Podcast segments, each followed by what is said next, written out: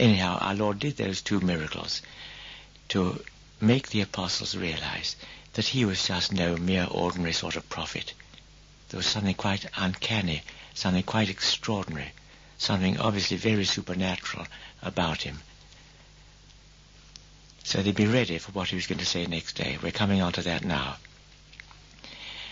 Next day, the crowd, which had stayed on the other side of the lake, realized that there had been only one boat there. They knew that Jesus had not gone in it with his disciples, but that they had left without him. Other boats, which were from Tiberias, came to shore near the place where the crowd had eaten the bread after the Lord had given thanks. When the crowd saw that Jesus was not there, nor his disciples, they got into those boats and went to Capernaum looking for him. When the people found Jesus on the other side of the lake, they said to him, Teacher, when did you get here? Jesus answered, I'm telling you the truth. You're looking for me because you ate the bread and had all you wanted, not because you understood my miracles.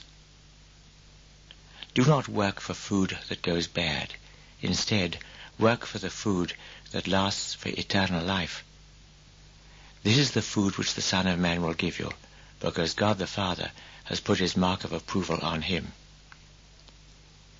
So they asked him, what can we do in order to do what God wants us to do? Jesus answered, now listen to this. Jesus answered, what God wants you to do is to believe in the one he sent. Now the whole purpose of our Lord's miracles is to encourage us to believe in him totally. And as we go through this chapter, you will see all the way through what Jesus wants is faith. Faith. A fellow may not understand a girl, but if he trusts her absolutely, he gives his heart to her. Now with Jesus, who can understand him? But nevertheless, we know that anything he says is bound to be true. And that if we give ourselves totally to him, we shan't be making a mistake. Even, as I say, even though we don't understand him. Anyhow, this is the verse again. Jesus answered, What God wants you to do is to believe in the one he sent. They replied, What miracle will you perform so that we may see it and believe you? What will you do? Our ancestors ate manna in the desert, just as Scripture says he gave them bread from heaven to eat. They're obviously, these Jews, they're obviously wanting more free bread. It was a big handout. But Jesus wants to give them much more than that. We go on with the text. I'm telling you the truth, Jesus said.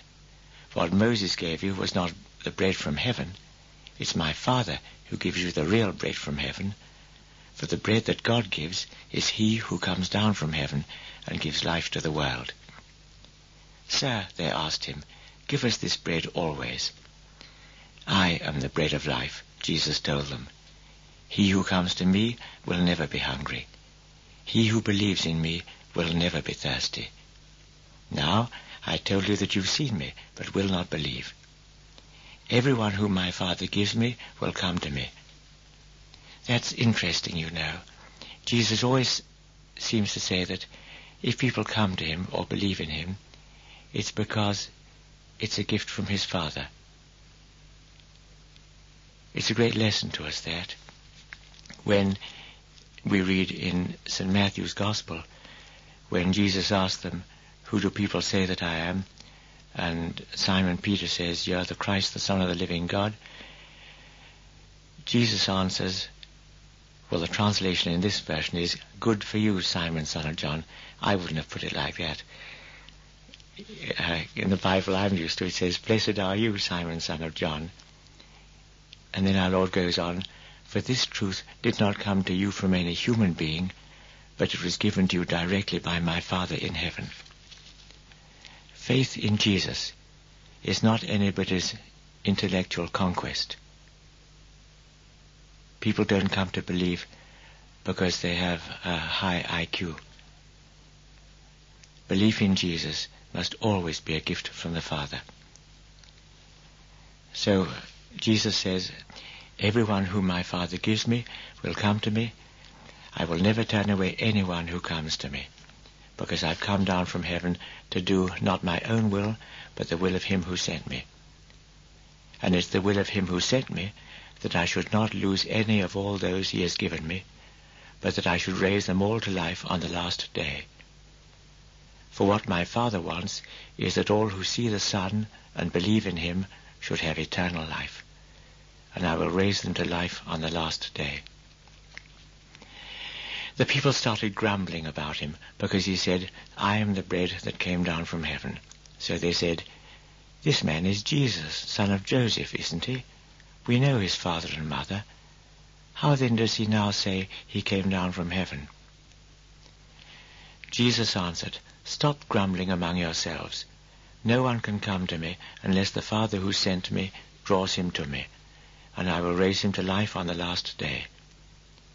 The prophets wrote, Everyone will be taught by God. Anyone who hears the Father and learns from him comes to me.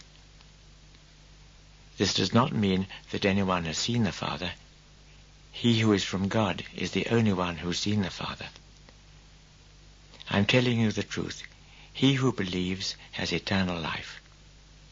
I am the bread of life. Your ancestors ate manna in the desert, but they died. But the bread that comes down from heaven is of such a kind that whoever eats it will not die. I am the living bread that came down from heaven. If anyone eats this bread, he will live forever. The bread that I will give him is my flesh, which I give so that the world may live. This started an angry argument among them. How can this man give us his flesh to eat? they asked. Jesus said to them, I am telling you the truth. If you do not eat the flesh of the Son of Man and drink his blood, you will not have life in yourselves. Whoever eats my flesh and drinks my blood has eternal life, and I will raise him to life on the last day. For my flesh is the real food, my blood is the real drink. Whoever eats my flesh and drinks my blood lives in me, and I live in him. The living Father sent me, and because of him I live also. In the same way, whoever eats me will live because of me. This then is the bread that came down from heaven. It's not like the bread that your ancestors ate, but then later died. The one who eats this bread will live forever. Jesus said this as he taught in the synagogue in Capernaum. Many of his followers heard this and said, This teaching is too hard. Who can listen to it? Without being told, Jesus knew that they were grumbling about this, so he said to them, Does this make you want to give up? Suppose then that you should see the Son of Man go back up to the place where he was before. What gives life is God's Spirit man's power is of no use at all. The words I have spoken to you bring God's life-giving spirit. Yet some of you do not believe. You know, Jesus didn't say there are some of you who don't understand. Nobody understood. He wasn't asking for that. He was asking for faith. I go on with the text.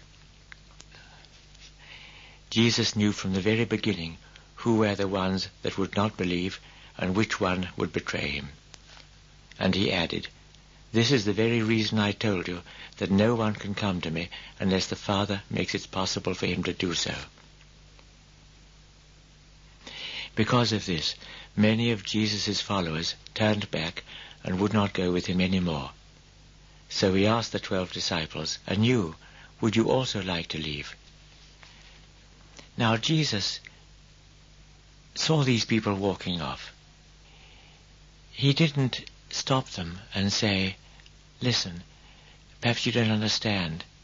I'm not talking about my real flesh and blood. I'm speaking in a symbolical sort of way. No, he was talking about himself. giving himself totally to be our food. And he let them go because they wouldn't accept what he was saying.